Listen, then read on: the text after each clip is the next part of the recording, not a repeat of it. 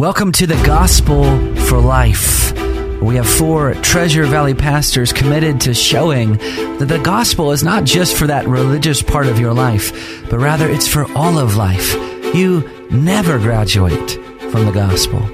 I'm Josh Bales, pastor of the Well Church, here with Russell Herman, pastor at Cloverdale United Reformed Church, Phil Moran, pastor at Christ Presbyterian Church, and Jonathan Van Hugen, pastor at Day Spring United Reformed Church. Now, if you'd like to find out more about us or catch past broadcasts or get information about our annual conference, you can find us at reformationboise.com.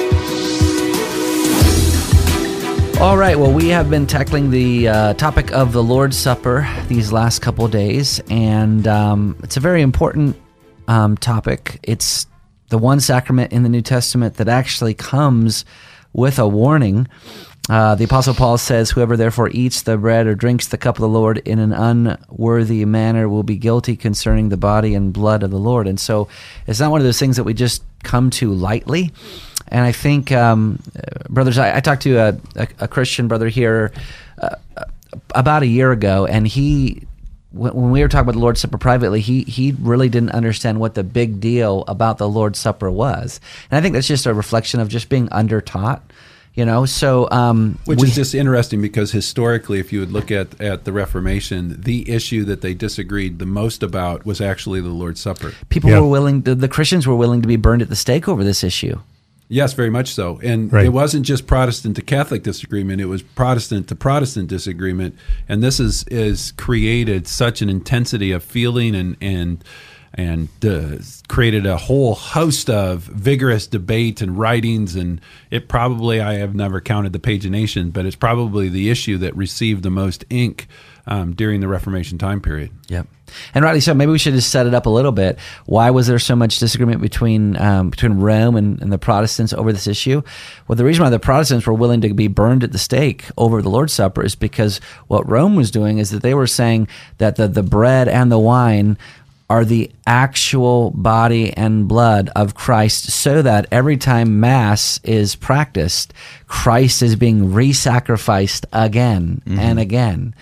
And that that totally is contrary to not only the words of Jesus, it is finished, but to the idea of the gospel itself that he is the final propitiation for our sins because mass had to be done again and again and again. That's a problem. Mm-hmm. So and it, it really it, contradicts the entire message of the book of Hebrews. Right. Mm-hmm. Yeah. And I mean, you cannot have the Catholic idea and practice of math and line it mass and line it up alongside of what is taught, especially in the middle section of Hebrews, and have it work. Yeah.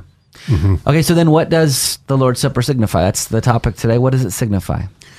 Let me ju- let me just read what, what the Apostle Paul wrote in 1 Corinthians 11, uh, beginning with verse 23. Paul says, For I received from the Lord what I also delivered to you. That's a, that's a key line there. I received this from the Lord, and I'm passing it along mm-hmm. to you. That the Lord Jesus, on the night when he was betrayed, took bread. And when he had given thanks, he broke it. And he said, This is my body, which is for you. Do this in remembrance of me. In the same way, he also took the cup after supper. This cup is the new covenant in my blood. Do this as often as you drink it in remembrance of me. For as often as you eat this bread and drink the cup, you proclaim the Lord's death until he comes. So, and we talked in an earlier show about how Jesus gave us something we can taste, something we can smell, something you ingest. So the symbolism is very powerful. The, bread, uh, of course, representing his body. This is my body given. He, he broke the bread. Uh, it, it conveys the, the death of Jesus, his body given up for us. I, I, sometimes I think the most important word in that whole text is for. This is my body, which is for for you. You. Jesus gave Himself for us. That's the, the, the gift of His atonement given to us on the cross, uh, given to make to forgive our sin and to make us new. And then when He pours the cup, and, well, and, and and, and another key phrase in there this is my body, which is for you. Do this And the quote what do what? Break the bread, mm-hmm. symbolizing his body given. Mm-hmm. Eat it, his body given for us. Mm-hmm. Uh, then the cup is poured out. Do this. The cup, the cup of the new covenant in my blood. And then he says, Do this. Well, do what? Pour it. Let the congregation see the juice or the wine, whichever is used in your congregation, pouring out. And it's a visible representation of the blood of Jesus mm-hmm. poured out for us. And as often as you drink it, as often as we celebrate this, we do it remembering Him. And I also think, I've probably talked too long, but then very briefly, I think this is a special kind of remembering. We're not just remembering something that happened 2,000 years ago. Right. It's not just a memorial. Mm-hmm. We're, we're, remembering that the power of Christ, the saving power of, of Jesus and his, his grace by his body and his blood no, the, the elements don't don't become the body and the blood. But Jesus Christ is present here. Mm-hmm. We're remembering his risen presence right here with us when we break the bread and mm-hmm. we pour the cup. And I, I think to go along with that, we, we also just have to continually stress the, the plural um, words that are in the text. It's it's not an individual affair. It is to a certain extent, but it's not at another level. Mm. Um, so we don't partake of communion as an individual. We we yeah. do so as part of the community of believers. Yeah, that for you in the South would be y'all, y'all or all y'all, all y'all, all y'all. And I grew up in a church that communion was such a meaningful experience for all the wrong reasons because it was catered towards the individual in the pew.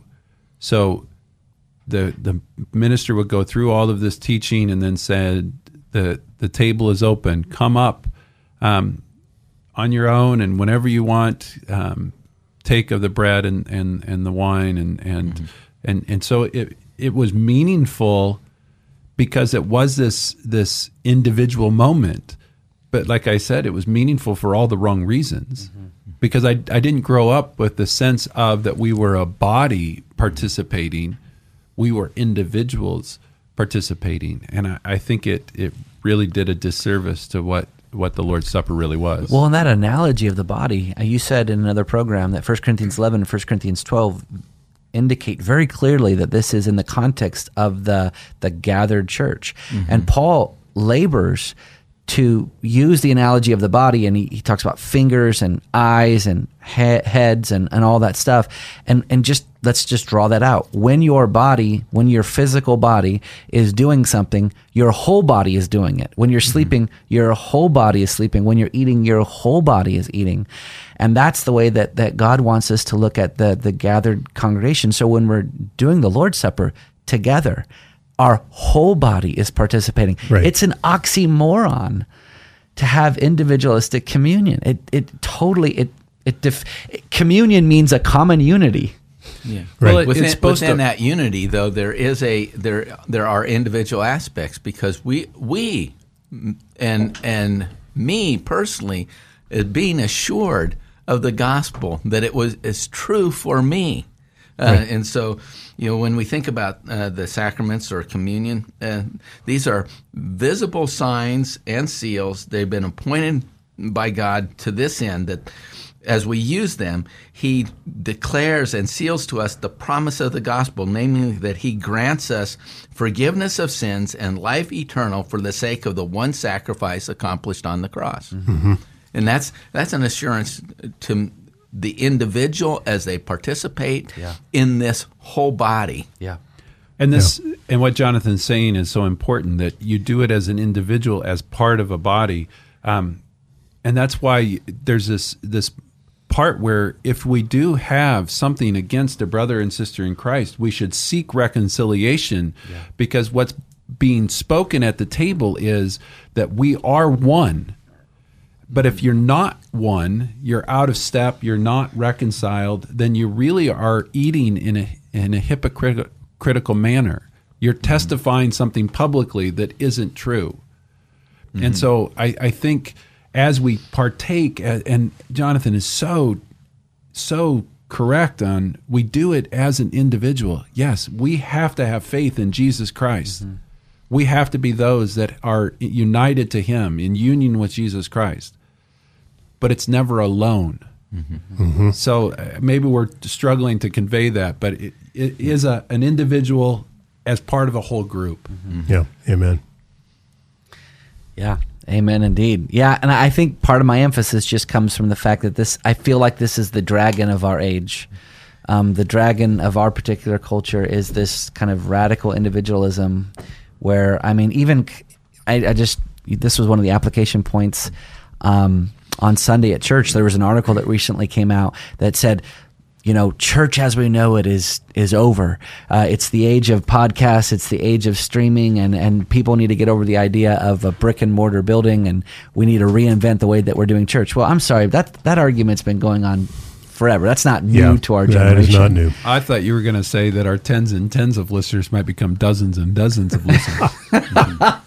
no, no. I mean, we would. I mean, we would be abhorred if people were taking this program as a substitute for church, wouldn't we? Yeah, because this is not church. Right. This, this yeah. is this is this is a, a a parachurch group of pastors that want to help edify the body, but this is not a substitute for church in any yeah, way. Yeah. Amen. Are you listening out there right now? Go to church. Yeah. The you know the question in the Heidelberg Catechism uh, in question seventy six: What does it mean to eat the crucified body of Christ and to drink His poured out blood? Answer: It means to accept with a believing heart the entire suffering and death of Christ and in this way to receive forgiveness of sins and eternal life. But it means more. Through the Holy Spirit, who lives both in Christ and in us, we are united more and more to Christ's blessed body. And so, although He is in heaven and we are on earth, we are flesh of His flesh, bone of His bone, and we forever live on and are governed by one Spirit, as members of our body are by one soul. Yeah. And by the way, just historically, and I don't want to bore the listeners too much with, with tedious history, but uh, Russ mentioned earlier that there, you know, within the Reformation, there there were differences about the meaning of the Lord's Supper, and and in, and in fact, uh, the the Reformation movement in the 16th century was unable to unify. The the Lutherans and the Reformed could not come together, and basically because of differences, I mean, it came down to one issue: the, the meaning of the Lord's Supper. Uh, but even within the Reformed, uh, there were differences uh, right from the beginning of the Reformation. Uh, Zwingli, for instance, uh, taught that uh, the supper is 100% a memorial. Yeah. We are remembering something that happened a long time ago, and surely he would say we're remembering its spiritual impact today, but it was exclusively a memorial.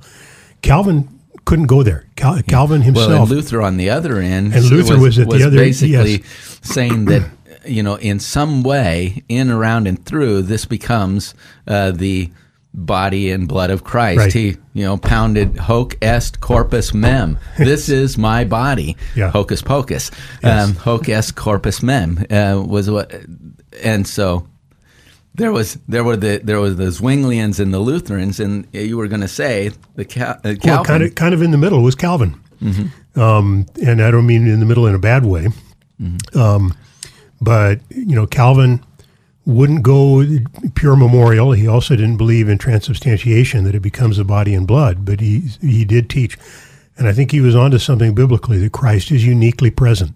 Yes. When we celebrate the supper. You know, he, he is he is forever our man in glory. He he he went he ascended as a fully man, fully God, but as fully God, he is not contained in that body. He is divinely present with us at the Lord's Supper. Amen. Well, you've been listening to the Gospel for Life. If you have missed any of these conversations on the Lord's Supper, just go to reformationboise.com and click on the listen link, or you can subscribe to our podcast at whatever podcatcher you thingy you use. I use iTunes because we all know that's the most spiritual way to practice church today. But uh, just type in the Gospel for Life and you will find it. We'll see you next time.